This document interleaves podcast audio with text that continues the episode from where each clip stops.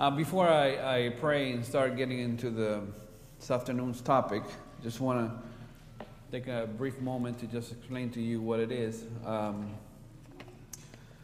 the book is called Epic Fail, and it's about the reasons, opportunities, and reactions to failure.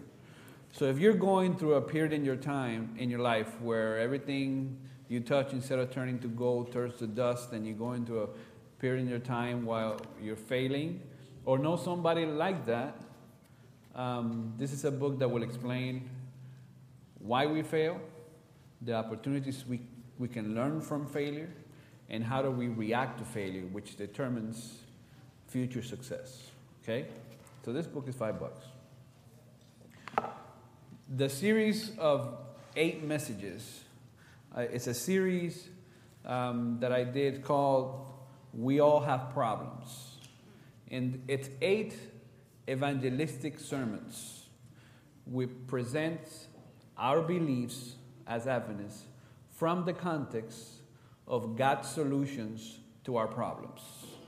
So we talk about the Sabbath and the state of the dead and um, money and family, uh, some of our basic beliefs, but from that context. Um, it's not just information is transformation. Okay, and this one is twenty dollars. Uh, so if I bought a limited amount of, of books and, and, DVD sets, if that can be a blessing to you and your family, um, you know, we'd love for you to take it home. But let's pray and get into tonight's presentation. Heavenly Father, you um, were a young adult when you ministered here on earth. And in that time period in your life, you were able to save the world. And we want to pray for the young adults and the children and the youth in our churches, for the ones that are here to keep them, and the ones that have left to have them come back. So this afternoon, help us understand those reasons and help us understand better ways and effective ways to reach out and minister to them. In Jesus' name, amen. Okay, first thing I'd like to tell you please don't kill the messenger. Just because I present something, it doesn't mean that I agree with it. Okay, I, I want to divide this afternoon's presentation into three parts. If you want to take notes, or if you want any of the PowerPoint presentations that I've shared with you uh, today, you can just uh, email me. Uh, my Twitter account is leadsu, leadsu. You can follow me on Twitter or Facebook, either way, and you ask for them, I'll send them to you, you know, for free. But if you want to take some notes, um, that would be great too. This presentation has to do with three things, okay? And it's uh, not that much inspiration, it's a lot more information and a call to action. We're going to talk about youth and young adults, and we're going to have this presentation divided into three parts. Number one, we're going to find out who they are. Okay, youth and young adults, who they are, what are their characteristics. Okay. Number two, we want to find out why they leave. There was a national study of 50,000 youth and young adults who left the church. And that research is what I'm using to share with you the six reasons why they leave. Okay? This is not hearsay. This is not my grandma or my uncle or my pastor or somebody I heard from somebody that said. This is based on solid research. Research. So who they are, what they, why they leave, and number three, what we can do as a church, as a local church, as a family unit, to keep the ones we have and brings, bring back the ones that have left. You understand what I'm going to talk about? I'm going to leave some questions, even during the presentation. If you have any questions, raise your hand. Just don't pass me any notes. Um, and, and, and ask me the questions Uh, you know, during or at the end. Okay? Now, let's get into it. This is the foundational quote for this afternoon's presentation. Change will come when the pain of losing our children is greater than the desire to do things the same way we have always done them. When that happens, when the pain of losing our children is greater the desire to do things the same way we've always done them, that's where change comes. I showed up to a church. It's about 500 members. And the first day I was there, um, we had a board meeting, and uh, it, just in the board, I asked the board members how many of their kids and grandkids, immediate family members, were one, at one time uh, Adventists and left the church. I'm talking about the board members, okay? Just the board members, 60 people, okay? The first elders, son and daughter, I mean, several of the elders have lost their kids. Why?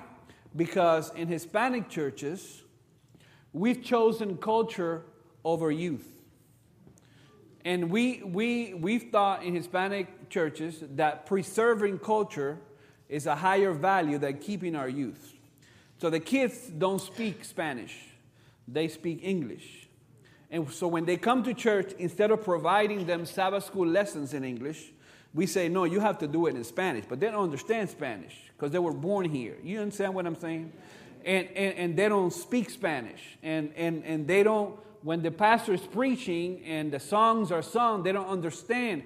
It, it, it, they understand English. Okay, but the Spanish church has said, this is a Spanish church. And what's paramount here is not to keep our, our kids, is to preserve our culture. So we've kept our culture but lost our kids. So I showed up in a church that had reached that threshold where they said, We'll do anything. So we planted a church for second generation Hispanics. The first elder's kid came back, and another elder's kid came back, and his wife came back. Uh, right now, that church is 120 people. Most of them young, most of them professionals, most of them Hispanics of second and third generation. So I know it can work. I'm not telling you what I read in a book, I've seen it happen. So at the end of this presentation, we're going to have a prayer. We're going to intercede and cry out to the Lord for God to touch the kids from this church that have left. And I believe in the power of God and in the power of the Holy Spirit to bring them back. Anybody with me? Yeah, we're going to intercede. We're not going to let them go without a fight. Okay? A modern day tragedy 1,000 Adventist churches with no youth and young adults. There's a thousand churches in North America, black, white, Hispanic, all kinds of different nationalities that have don't have enough kids to have a Sabbath school for kids. Okay? The average age, average age of the North American Adventists is 57 years old. We're not getting any younger. Okay? And somehow along the way, something happened that we did not keep uh, the kids that we have. Okay, so what's the problem? The problem is a disciple making problem. We are not producing disciples. And disciples, as I said this morning, they're not mass produced, they're individually made. Um, so this is what used to be. We're still in point number one. We're still talking about who they are. This is what used to be. And he, here's uh, my, my youth pastor, and, and, and some of you that, that have worked with youth along the years or throughout the years. This is what used to be, okay? By the way, this first part is not the most interesting one, but I want you to stay with me because it gets better, all right? Uh, touch your neighbor and say, It gets better. Don't fall asleep. Touch him. right now. I know. Okay. this is what used to be in youth ministry, okay? This is what used to be. young people have always left the church. It, had, it has happened in every generation, okay? But this is how it used to be. You were young, got rebellious, left the church, got married, had kids, came back. this generation, young, got rebellious, left the church, not getting married. What used to be eight out of ten got married in this generation is less than half. They're going to school, returning home, and living with you. They're not getting married. Therefore, they're not returning to church. But our mindset still is youth and young adults, especially after 25, they're supposed to be married by that time. There's a problem. They're not getting married. So we, we've kept doing the same things we've always done when a generation that is different from any other generation before. Is that making sense what I'm saying? Yeah. My brother is in that, in that generation. My brother is, I'm 45, he's 10 years younger, he's 35. He just got married this year. And, you know, the last five years I've been telling, hey, you know, you're going to get married? Uh, do, do you like girls? Uh, he's like, he's like, why? That's an antiquated institution. Why, why would I? Why, why, why, why you know, why, would I, I, got a job, I got money, why would I want a woman to uh, come and, you know, take all my money? I, I don't need to get married. They're shacking up in record numbers. Okay? So, this is what used to happen, and now we have a problem in our hands. Two important facts supported by data. Teens are among the most religious active people in America. And young adults are among the least active. 44% of young adults consider themselves agnostic. Is the highest percent in any of the generations. Okay? So there is, there is a problem. Who they are.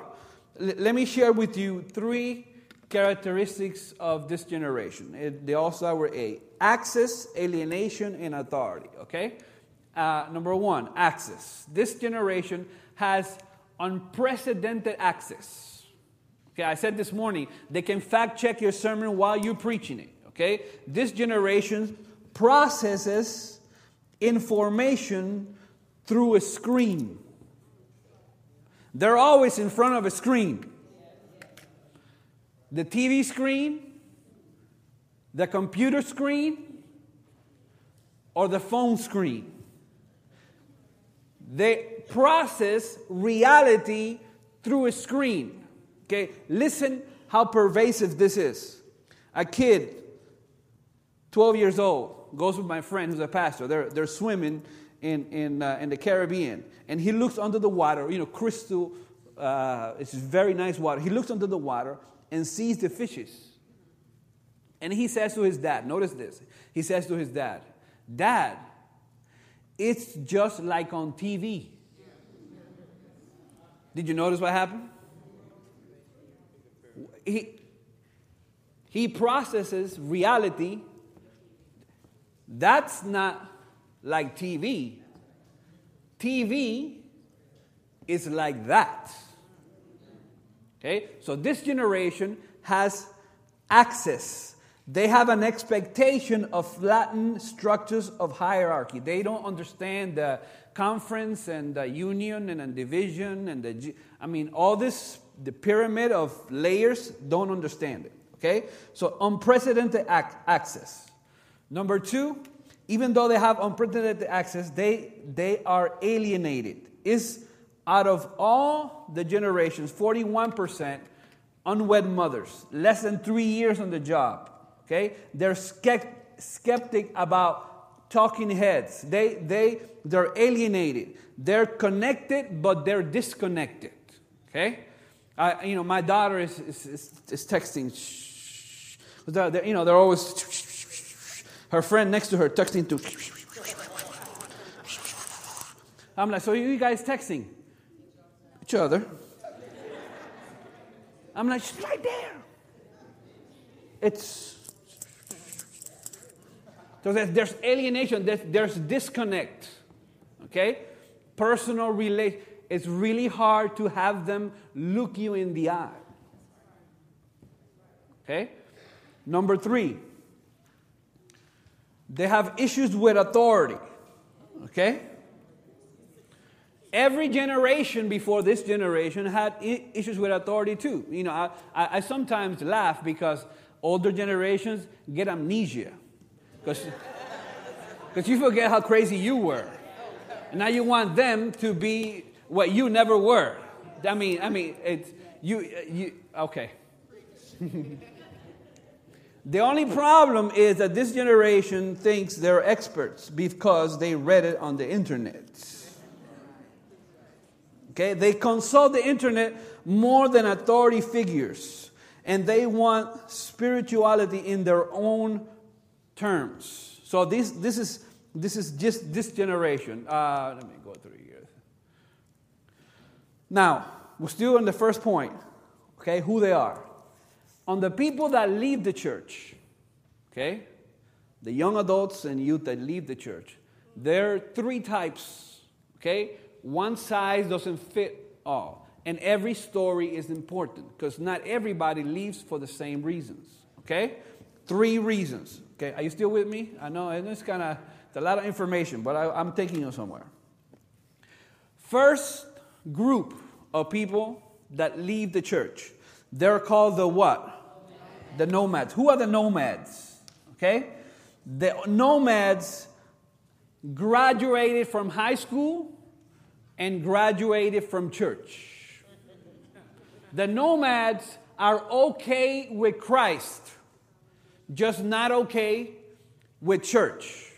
They don't have anything against the church. It's just not for them at this time. Have you met somebody like that?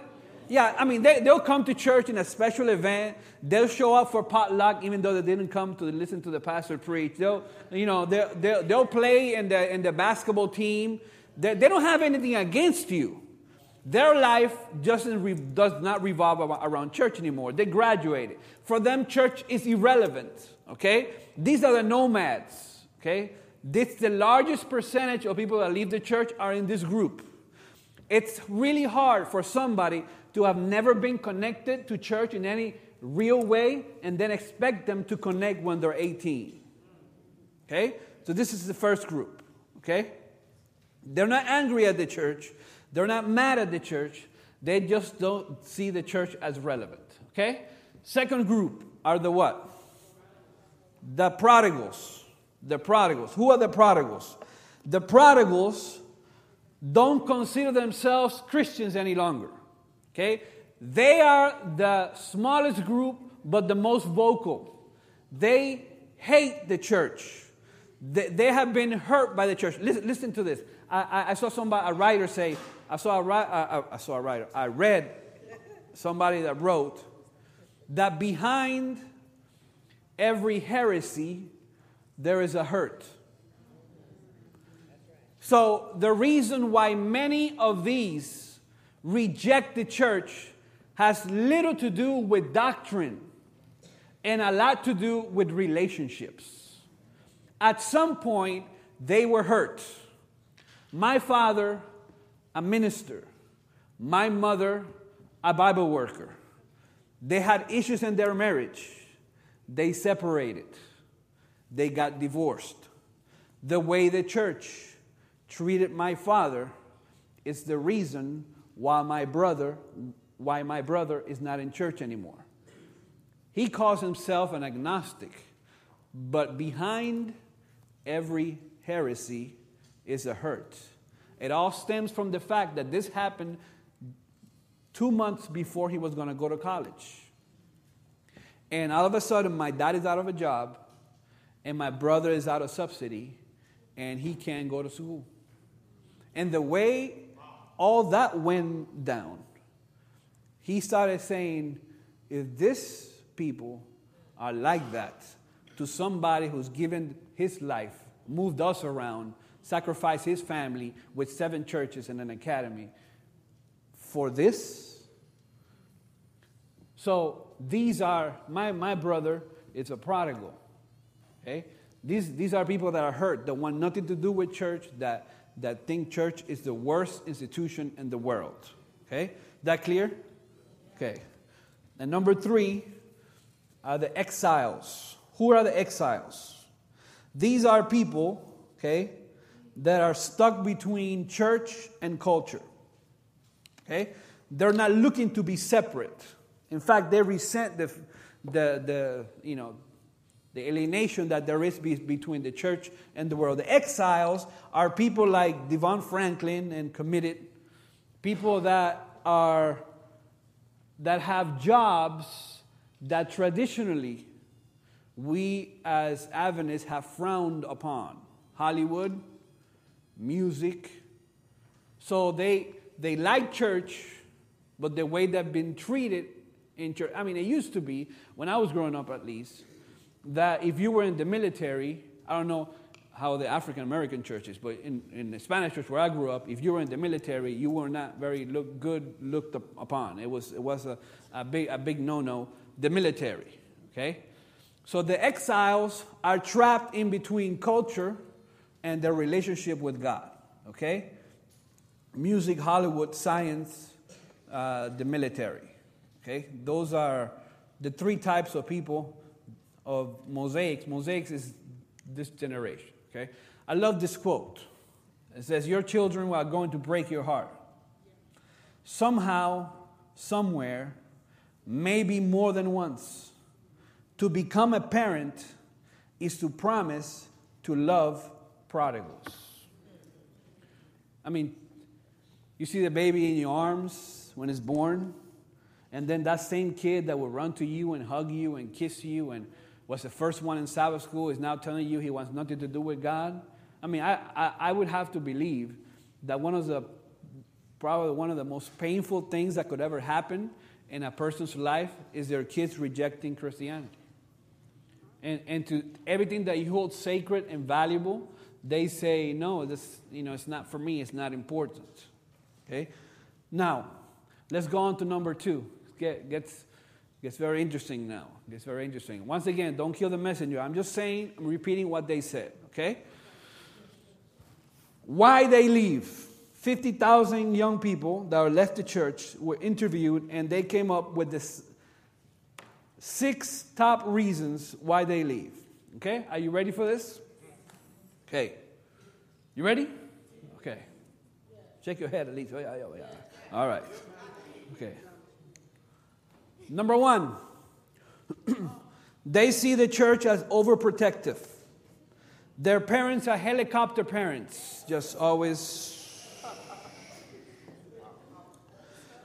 They, they say the church tends to demonize or demonize. What was that? Demonize? Demonize what? Everything that is not from their faith community. Okay? They see the church as afraid of everything that they don't understand. They, they believe there's a false separation between worldly things and churchly things. Okay? And they think that, the, that Christianity is much more complex than when people want to say. They, they believe that the church is overprotective. I grew up in an overprotective home. You know, we were not, we, we didn't have TVs. Well, sometimes we did, but my dad, like once every year, would get into a revival mode and, and, they, and they would throw out the TV. That ever happened to you? And they throw out the TV. There's one evangelist that came, came by one time and he said, The TV is the devil. The TV is not, not that it showed the devil. The TV is the devil. The exact. The, remember those those TVs that when when they stop working, you just put another one on top of it because it's really huge. Okay, the guy came by and said, The TV is the devil. And I'll prove it to you. And he did some eisegesis, and they, he said, The screen is the eye of the devil. And, and the antenna. It makes, it makes perfect sense, doesn't it? The antenna are the horns of the devil. And the cable Huh? The cable is the tail of the devil. So you have the devil in your homes, and the persecution is coming. The persecution is coming. We got to get rid of all the worldly things, bring all the TVs. And that next day, Sunday, everybody came hauling their big TVs, and they put them in the parking lot of the church, and they grabbed big hammers and devil, die, devil, in the name of the devil.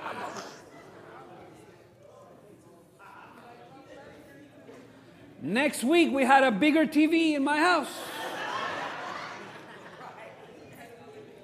Like I said this morning, fear is not transformational. All you can do is temporarily modify behavior.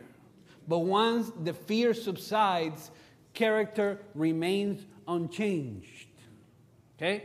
So people that left said they saw the church as overprotective. Nothing wrong with protecting, something wrong with over protecting. Don't call everything you don't like the devil. That's from the devil. That's from the devil. That's from the devil. That's the devil. Because, like, like I said, when everything is a sin, eventually nothing becomes a sin. Okay? If you don't like it, you don't appreciate it. You know, I, I, I grew up in a church where going to the movie, this is what I was taught. The angels stayed outside of the theater. Not because of what they showed, but because of the place. And then we rented the same theater to hold evangelistic crusades.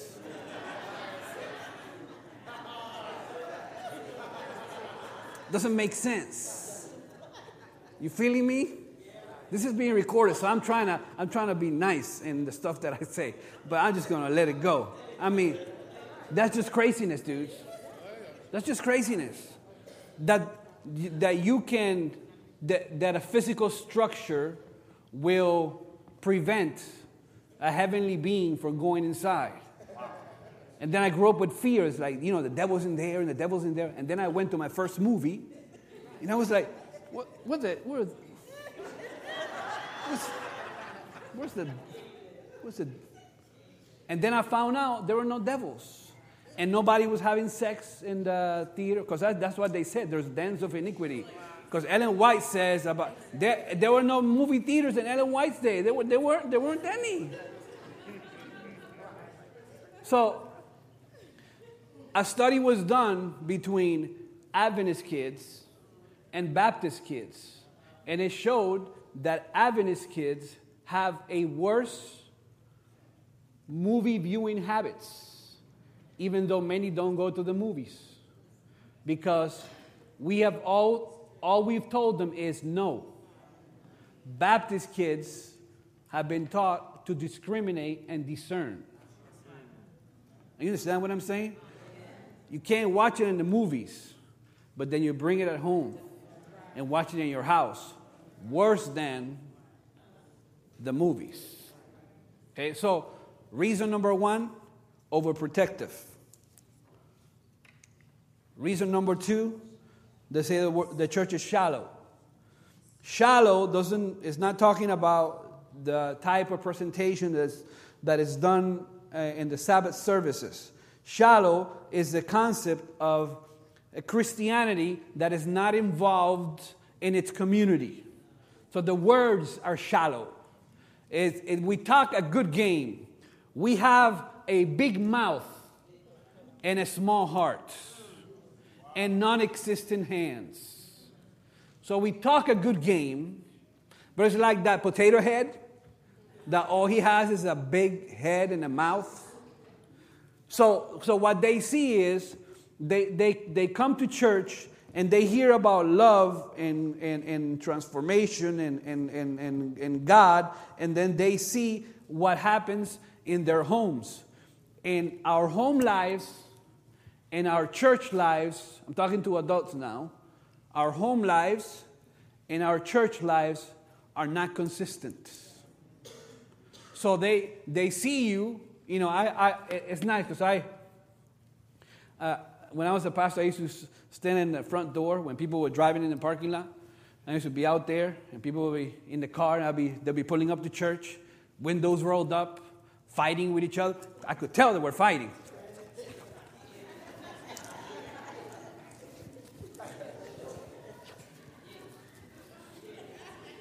Drive up to the parking lot, get out of the car, slam the door. Here comes the lady behind her with the three kids. You know, we're Hispanics. We, we have to have three or more kids.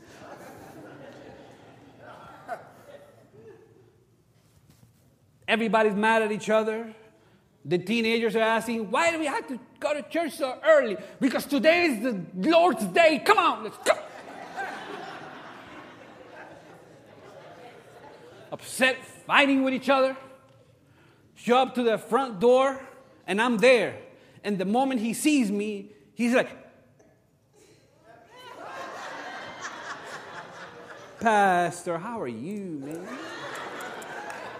I'm like, huh, good. How are you? Happy Sabbath. Oh, I'm blessed.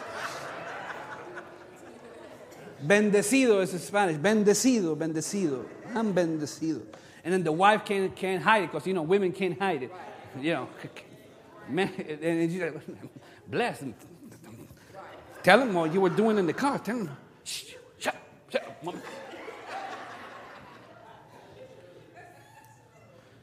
Don't eat meat, but eat your pastor for lunch. Public agreement, but private gossip. And then your kids see that and they say, This is shallow. Because they've always been told that Buddhists are not going to heaven, but then meet a Buddhist neighbor and he's nice and helps them move well, people in your church never showed up. And then, and then they said, hmm, hmm, hmm.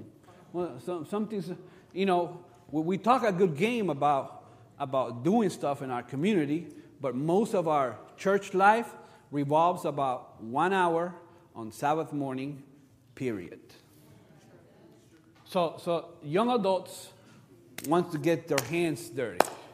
They're not just interested in talking a good game, but doing something in the community. They, they see a high level of pregnancy in, in teenagers. They see people are rampant with, with, with, with uh, drugs and alcohol. They see families falling apart. They, they, see, they see businesses closing. And, and they see all this group, you know, 400, 300, 1,000 group of people that just show up and do not pull the resources, but are just interested in just fighting little petty battles in church and they see this church as shallow and they say, I want my life to count.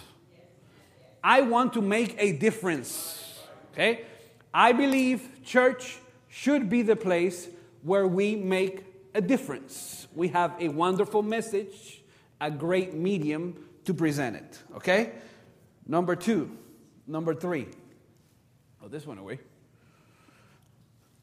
number three, the third characteristic or reason why they leave is anti they see the church as anti-science okay anti-science they they they believe that the the perception from from the church that the church gives is that they are some questions uh, hard questions that are not to be asked and they see the church as anti-science they see the church as enemies as incompatible. Science and religion don't mix. So that's uh, reason number three. Number four, that, and this one gets, gets interesting. Reason number four, the fourth reason why, why they leave.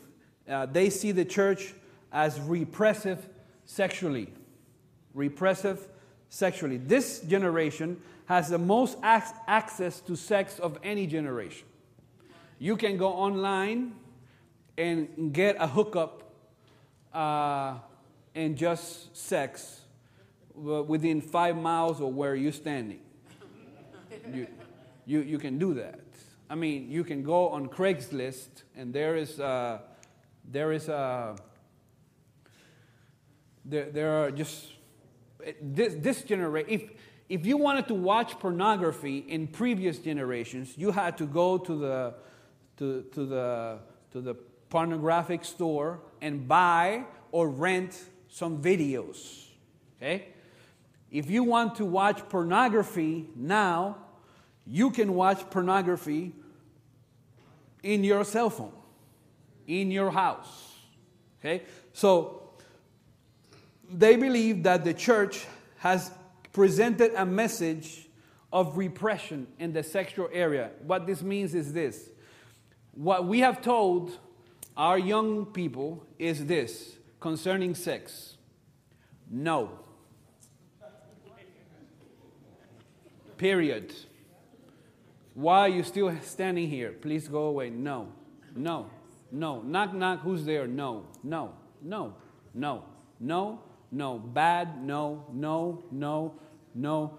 The fact is, they know more at their age that you knew when you were that age. That that kid that's 12 years old and the, and the dad goes to talk to him and say, okay, we're going to have the talk about the birds and the bees, okay? I have to tell you, there's, there's some things we have to talk about sex, okay? We're going to talk about sex. And the kid looks at him and says, okay, dad, what, what do you want to know?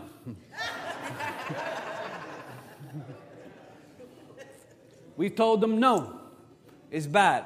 Sex is bad. Sex is no good for you. Shouldn't do it. And we told them, no, no, no, no, no, no, no, no, no, no. They get to be 20 years old, they get married. Okay, now yes. And then, and then we wonder why there is dysfunctional sexual relations in marriages. Because we presented sex as a bad thing. We told some people that having sex on, on Sabbath is a sin. When the Jewish people believed and that you can't get any more conservative than Jews, believe that you con- that the Messiah would be conceived on Friday night. When, when God created man and woman, he told them on Friday, go and what? How do you figure they did that?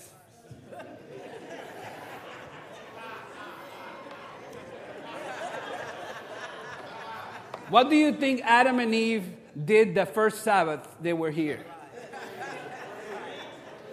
They were not naming animals for sure. So we've told kids sex is not talked about. It's not, talked, it's not preached about, it's not talked about. The only time is to say no or you did bad when we catch them being sexually promiscuous. But we can't, it, we can't do the monkey. I can't see anything. I can't hear anything. I can't say anything. Yes. I hear nothing. I say nothing. I know nothing. They're having sex.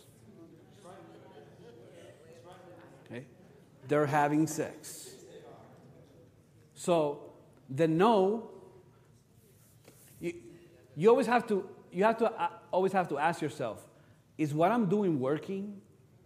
And if it isn't, shouldn't we try something else? Right? So there's three views on sex. Let me explain to you. There's three views on sex. Okay? Number one, the traditionalistic view is say sex is based on shame. Okay? Sex is just for procreation, and the key phrase is just say no. Okay? Just say no.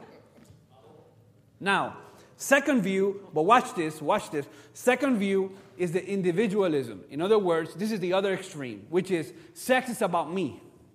Okay? That's the reaction to traditionalism, is individualism. My body, okay? I get to do, Pastor, it's only sex. We don't have to love each other. It's just an animal. It's just a need. It's just sex, Pastor. It's just sex. Individualism says it's about you, it's about your needs, it's about what you want. Now, what we have told, see, see, we some, sometimes we've rejected this, and then we've gone on this camp and we've told kids, you know what? If you don't have sex, you'll avoid venereal diseases and you have a much healthier outlook. What is, what is that about? It's about you again. So it's a selfish way of looking at sex. In other words, I shouldn't have sex because it's going to benefit me. That's still not the best way to go. The best way to go is the third way, okay? Where uh, a, a sexual view is, is a selfless. Sex is not about me, it's about us with God's blessing. Okay? I, I you know, I, I've had the conversations with my kids, and I've had conversations with my daughter, and that was harder than having a conversation with, with my son. And, you know, if I don't talk, you know how I learned about sex? From my friends. Okay? I learned about sex from the movies. Problem is, it's not like the movies. and it's, it's not like what your friends say. So if we, the default, if we don't say nothing as a church, the default teacher becomes culture. Do you want your kids to be taught by culture or by you? It's uncomfortable because many of us were not taught about sex. Okay? It's uncomfortable to preach about it. I remember in my last church, I did a one month series on sex. Probably the most successful series I had. I would just explain it because it's in the Bible. Okay? And the way God presents it, it's, it, it's, it's, a, it's a blessing, it's a gift that God has given us. So, this attitude of repressiveness um, is another reason. Okay? Number five, this hit, hit me hard. Okay? This hit me hard because of my loyalty and, and my, you know, my background. Um, they see the church, this is fifth reason, they see the church as being exclusive. Okay? Exclusive not only in the matter of race, but in the matter of theology. Okay? When, when I uh, was growing up, this is what I was taught. Uh, of all the world, everybody in the world, only Adventists will be saved. Okay? Well, of all the people in the world, only Christians will be saved. Of all the Christians in the world, only Adventists will be saved. Of all the Adventists in the world, Ellen White says only one in a hundred will be saved. So, who's going to be saved? For sure, you're not, and I'm doubting. I have had doubts about myself. It's like we, we become exclusive and exclusive and exclusive and exclusive and exclusive and exclusive until we reduced the possibilities to a very small. Meanwhile, Revelation said that when, when he looked at heaven, he saw a, a wide open door. Okay? Uh, this attitude of exclusiveness, we have the monopoly on truth. Nobody else, everybody else is second, second class Christians. We have the monopoly on truth. We know everything. It doesn't, it doesn't fit well with a generation who is an agreement generation. It's a generation that values fairness over rightness. Okay? So, this exclusiveness. And another thing they can't get their minds around is the separation between races in our church. Okay? Where we have different conferences and we have different type of churches sharing the same territory. The younger they are, the less that makes sense. Okay? And, and we, you know, when, when, we, when we planted that, that second generation Spanish church, um, we, we planted it and and we started, and one of the first things that happened, was very interesting. It was very interesting. One of the first things that happened, the leadership team, the, the core group said, We can't call this church a second generation Hispanic church. Because second generation Hispanic are non discriminatory, they marry everybody. So we had Hispanics married with African Americans, Hispanics married with whites, Hispanic married. Remember, one day we'll be your neighbor. We have to get there somewhere, uh, somehow. Um, Hispanics marrying Koreans. So the church was not a second generation Hispanic church. So they changed the name. Okay? The name became Mosaic. And it's not a second generation Hispanic church, it's a multicultural church. Okay? And I believe our witness is increased when we have people that are different from us around us. If we only stay to our own, no matter what it is, you know, there's conflicts even in the in, in, the, in the black church in America between people that came from Jamaica and the islands and people that were born here. Same with Hispanics that came from Mexico and some that were, that were born here. There's, you know, we, we tend to stay with people we are like, but in order to reach this generation, we have to reach across because most of this generation has friends that are from other races. Okay? We cannot be exclusive. Okay? And number six, number six, I, I was encouraged talking with your youth pastor about um, a program they have on Friday nights. And it's a program where they're, they're, they deal with you know, issues and questions that, that young people have. The sixth reason why um, young people leave the church is that they say that the church is not a safe place to ask questions. Okay? Because, listen, listen to me very carefully. Questions or questioning is interpret, interpreted by the older generation as doubt. In other words, you're questioning something, that means you don't believe it. Okay? Let me tell you something. This generation processes information in a different way.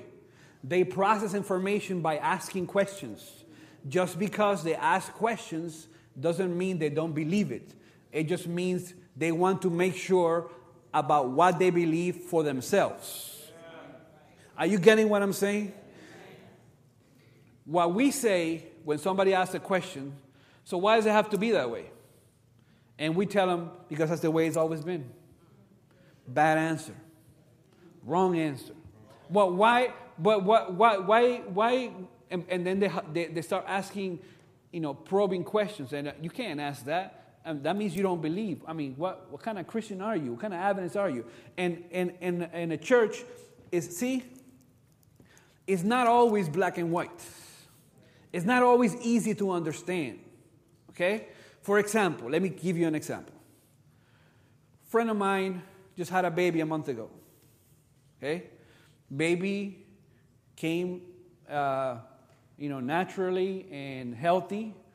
In the hospital, the baby got a virus who started affecting the kidneys. And this little baby Noah, yesterday he died, okay? one month old. Okay, they had to do a, a liver transplant, and only 25% survived. But this baby that a month ago was born, yesterday died. Okay? Young adult parents, questions are why? How could this happen? I mean, it's not always as easy as it seems. And these pat answers that we give them, for example, I heard somebody tell them, you know, maybe God knew that when your baby grew up, he was going to, maybe something worse would happen to him, so he put him to sleep now. I mean, and I'm thinking, really? So God would allow you to get pregnant, would allow you to carry the baby for nine months, would allow you to be to see the baby born, and then a month into it, he will kill it. Now, what kind of uh, that God looks a lot like the devil. See, so we, we, we want to give pat answers to deep questions, and it's not working. Okay? There are some questions it's, you know, I, I, I, I told them, you know, and, and I, I wrote them a note. I said, when these things happen, we wonder why. But God doesn't always give explanations, He always gives solutions. Would you rather have an explanation or a solution? If you want a solution, you look to the cross, because in the cross is a solution for our pain. I will never know why that baby came into the world and got a virus in a hospital, it was a sterile environment, and died a month after. I can't explain it. I can't come up with concoctions. It's not always so easy. So, so kids ask questions. They're deep probing questions, but we tell them, no, you can't ask that. That's no, not, not a good question. Not a good question. So this is what happens. three types of doubt. Number one is intellectual doubt. Why do I believe what I believe? Number two is institutional doubt. Why do we need to, so many layers? And number three is unexpressed doubt. And unexpressed doubt is the worst doubt in the world. When, when, when you make them feel that they cannot question or ask, we, we see a, we, we feel it's a sense of disrespect when somebody questions what we believe. Okay? And, and we shut off the door and shut off the lines of communication. What they have is all their doubts, they keep them inside and doubt starts to corrode their character, and eventually they'll stop believing altogether. Does it make sense what I'm saying? Let them ask the questions.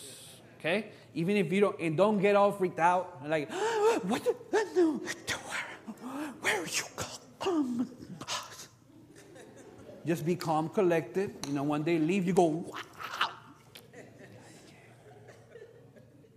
They're they're, they're asking questions. And the, the thing is, they'll go online and read about a whole bunch of stuff from Ellen White. And they ask you some stuff about, and you're like, well, uh, uh, you don't believe in the prophet. No, no, let, let, us process this information. So how did, Adam, uh, how did Noah fit all the animals in the ark if it was just, how, how was that possible? Oh, you don't believe in creation? No. Let them ask the questions. Let them process. Does this make sense what I'm saying? Let them ask the questions. Okay? That's the way, that's how they get from point A to point B. Just because they ask questions doesn't mean they don't believe. Now, our almost final part is what can we do? Here are some practical applications, okay? This practical application section is in two, in two parts. I know and I've seen some methods that work. So it is possible to bring them back, it is possible to keep them, okay? Here's just seven of them. Okay? I'm going to name seven practical applications. Some of them you can adopt immediately, some of them you have to process them through, but I just be thinking about them uh, and, and just please. Not doing doing nothing doesn't work. Just try, you know, whatever it is, just do something. Okay? Number one. Number one. Number one. I'm going to try to break this down so you can understand what I'm trying to say. Change your vision of the purpose of church. Understand what I'm saying? The church doesn't exist to prepare the next generation. It is a partnership of generations that are fulfilling God's purposes in this time. Is that understood? Was that clear, or, or should I just go is that clear what I'm saying? That number one? What's the purpose of the church? Is it for you to train? Is for you to say, okay, I'm an adult, I know. You're, you're a young adult, you don't know. I'm an adult, I am all powerful, all knowledgeable. And you are just starting out. So you sit and you learn, and I teach because I know. That model is not working because it doesn't work anywhere else person that started Facebook, a young adult. The, the people that are driving your, your, your atomic submarines are young adults. Young adults are making multi million decisions every day of their lives. They come to church and they're made to feel as second, then second class citizens. So it's not about us teaching them, it's us working together to accomplish the same goal. You understand what I'm saying? Okay. Number two, be intentional about connecting job and faith. Okay? This is, this is, you know, for the youth pastor and Pastor Edmonds and for everybody here. In this 50,000 kids that left, 80% of them said that throughout their academy years and their young adult years and their teenage years, they never heard a sermon or a class that taught them how to connect what they did for a living with their Christianity. Okay? So it's this is my job and this is my church, but they don't connect. Because when we talk about being called, what type of job are we talking about? Pastors. But God calls nurses too. And God calls people that work in factories too. And God calls people that clean homes too. And God calls people that work in offices too. God calls every one of us here is called. Okay? This, this Catholic concept of the pastor is a called. That's a Catholic. We're not Catholics, okay? We're Adventists. We believe in the ministry of all believers, okay? So you were called. Whatever it is that you do, you're called. And you're called to be a witness, and you're called to influence, and in your sphere of influence, you're called to establish the kingdom of God there where you are. So, pastors and leaders have to do a better job with kids explaining to them that you can be a committed Christian and a committed Christian that is a carpenter, a committed Christian who's a secretary, a committed Christian who is a CEO, whatever it is, that connection between job and Christ, between church and God and, and, and, and your job. That connection needs to be made clear. Okay? Number three, this one is a tricky one. Give young adults real power. Not junior deacons, real power. That means boards, elders, real leadership. Okay? In my last church, we took a vote. We got the board together said, we're going to take a vote that from now on, every nominating committee we're going to have a teenager and a young adult representative. And they said, What? Pastor, you know how it gets. You know how we get. Are you sure you want a teenager here? I'm like, Maybe you need to stop getting like you get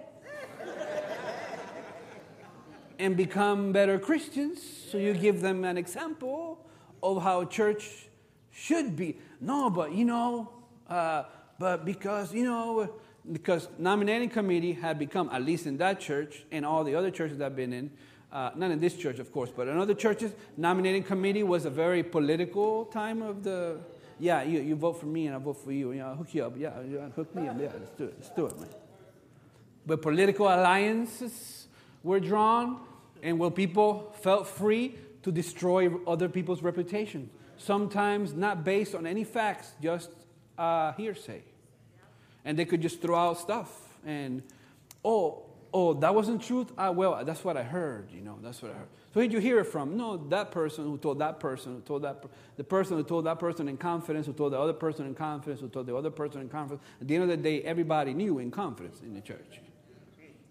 So, you want, you want young adults and youth to be a part of the church, give them real power. Appoint them to boards. If you've been in the church for a long time, be intentional about mentoring somebody else. We, sh- we can't hold on to power, okay? A mark of a real leader is somebody who is, the moment they get to a position, is intentionally intentional in developing other leaders around them. Sometimes we're so insecure about our, other, about our own uh, abilities. And sometimes, for some of us, church is the only place we have some semblance of power that, that, that, that we, that we just want to hold on to it. And this is mine. Nobody gets it. So we see well qualified people not as a help, but as somebody to be concerned about. So this is what happened. I had a church, my conference, 90 people. 20 years with 90 people. People will come in, get baptized, and at the end of the year there was 90, and 20 more will get baptized, and at the end of the year there was still 90, and at the end of the year, for 20 years. I mean, and there, and there, there, there was, I wonder what's happening to our church. Why doesn't anybody want to come? I, so they blamed them. It's like nobody's interested in the truth anymore.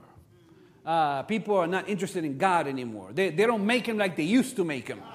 Uh, you know, when I came into the church, everybody stayed. That's a lie. But, but, but so, so, so the pastor comes in and says, new pastor comes in, brand new pastor, young pastor, says, we got to turn it around.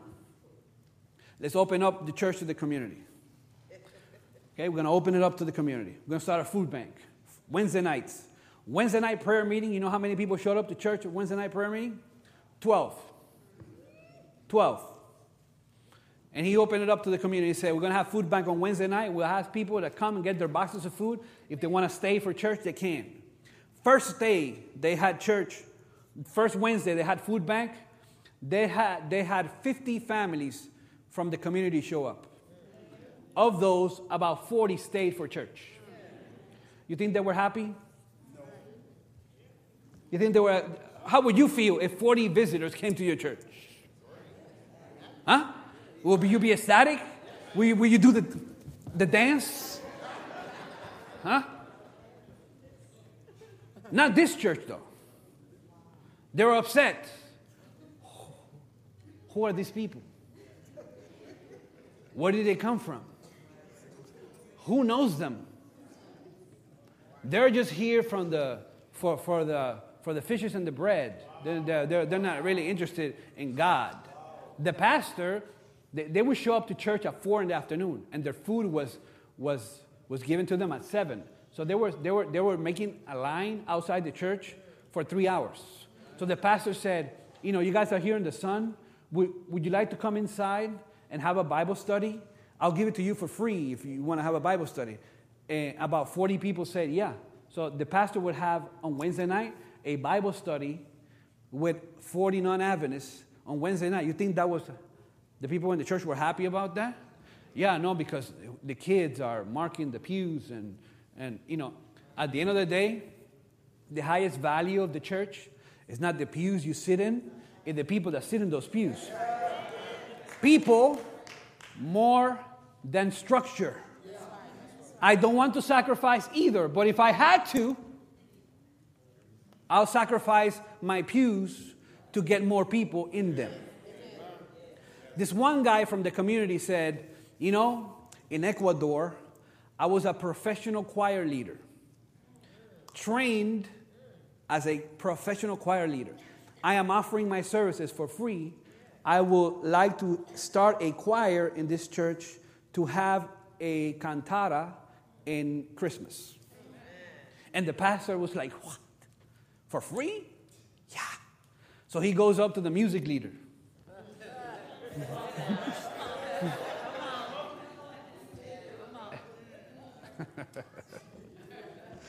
see, when you're insecure about your leadership, you see qualified people as threats, not help.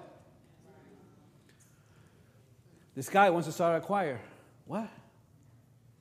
Pastor can can allow that to happen. You know the reason she gave? I mean, she clothed it in spiritual language. Uh, we bringing in strange fire.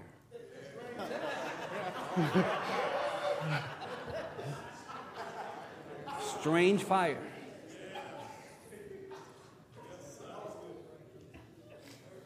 The world is coming into the church. I thought that was the purpose. it's not a FUBU church. For us, by us. Some people get upset when somebody sits in your chair. It's not your chair, it's not your pew, it's not your church. If you know, if you want to know the type of impact you will have after you're gone, get yourself a bucket of water, put your fist in there, and then take it out. The hole you leave in the water is the hole you leave after you're gone. Some of you didn't get it. It was like, in other words, none of us is indispensable. And we hold positions in churches and we think you, you can't be an elder forever. Pass it on. Somebody believed in you when you were young. Somebody gave you the opportunity. Somebody said, hey, come along. Men and women. We have to empower the next generation, give them real power. Not junior anything, real power. I mean, they don't do things like we do them, but we, we do them like that because we had practice. How are they going to ever get to that point if you don't give them a chance? Okay? Number four, stand in the gap. This is for the leaders in this church. Okay? This is what the leaders can do. Stand in the gap. protect them, give them permission to fail. Okay? I believe my job, okay? I believe my job as a pastor was to be an insulator between the attacks of some people and the kids. I always I stood in the gap. Okay? You want to criticize? Criticize me. You want to tell me? Tell me something. Because I already know I'm not leaving. Okay? I already know I'm going to be here. But there's some people that feel it's their spiritual obligation to go to young people and let put them in their place. They have no relationship with them. They've never approached them for anything. Other than when they see them, hey, I heard that you, hey, you know, I don't think that you should come into the house of the Lord with that on your neck. And, uh, you know, the tattoos are from the devil. And, and, and you never had a relationship with them. You never took any time. I had a, a deacon one time who's always mad. He wanted to quit because the kids don't respond to me and the kids don't respect me. And I try to put them in their place and the kids. And I said, Have you spent any time sitting down with them and talking to them one on one. I don't need to. Okay, so your job, okay, as a leader is to stand in the gap and say, I, as a leader, I already decided I'm not leaving. But they have not yet because they were brought to church. But when it comes to a point in their lives where they have to make a decision, I want them, their experience in church, okay, I want them, their experience in church. I have a friend of mine, just, you know, painful for her as a mother. Her daughter sings, you know, she, she's a teacher in Oakwood. Her daughter sings, and her daughter sang in church, and she had open toe shoes and had painted her fingernails. And this one guy came from the congregation after it was over and looked at her fingernails and looked at her and, I'm, and said, Don't take this the wrong way. I mean, when you say don't take this the wrong way, what comes after that is never a hundred bucks. Yeah? So don't take this the wrong way. But you know that Jezebel painted her fingernails. So if you want to be, you know, so he, I called a girl who's a teenager that he never met Jezebel. And then, and then when, when the mother protested, he said, No, people can't handle the straight testimony anymore. Usually, those people are people that their kids are not in church. That now they, they already they already kicked theirs out. Now they want to kick yours. I, am not I'm not I'm not I'm not I'm not feeling that. I'm not feeling that at all at all. So I protect my kids. Okay, you have issues. Go come and have issues with me. But as a leader, I need to stand in the gap between me and my youth group. Okay? They're not perfect, but they're perfectly loved. Okay? Okay? And they're not, they won't do and dress and act the way we used to do and dress and act back in the day. But they're still a part of this church and they are loved. Even if I disagree with some of their methods, I want them to understand that they are loved as people. Okay? Number five. Strive for deep, long lasting relationships, not just number of attendees. Measure discipleship. Listen to this, old people. including, my, including myself. I'm including myself. Measure discipleship by the ability to mentor a young disciple. What if we measure discipleship not about how many texts we can recite from the Bible, but how many people we've discipled? What if every one of us that is older would, would, would look to a younger guy or girl from church, depending on, you know, same sex, and, and say to them, you know, I'm going to mentor you. I'm going to pray for you. I'm going to, I just want to let you know that I'm praying for you and that, that you're in my mind, that you're, uh, whatever it is that I can do for you, I'm here for you. 47%, listen to, this, listen to the statistics 47% of kids that left the church said they had, listen to this, this is, this is just heart wrenching. 47% of kids that left the church said that they had no one in church that they have a deep connection with. Zero. So when they left, nobody missed them. I want you to be close to somebody so if they left, somebody would miss them. Number six,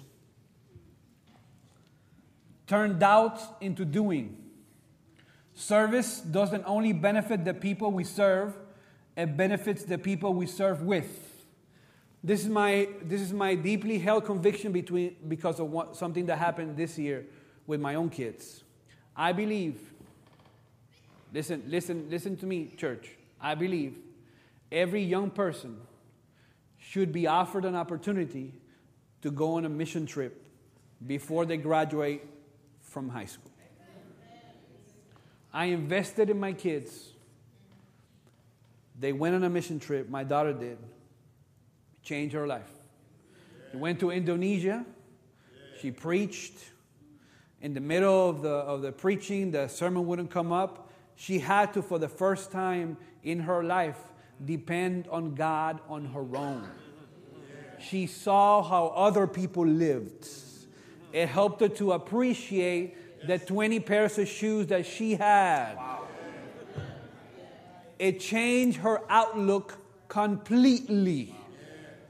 She started she saw the Sabbath and the doctrines of the church from a whole different perspective. Service doesn't just change the people we serve, it changed the people we serve with.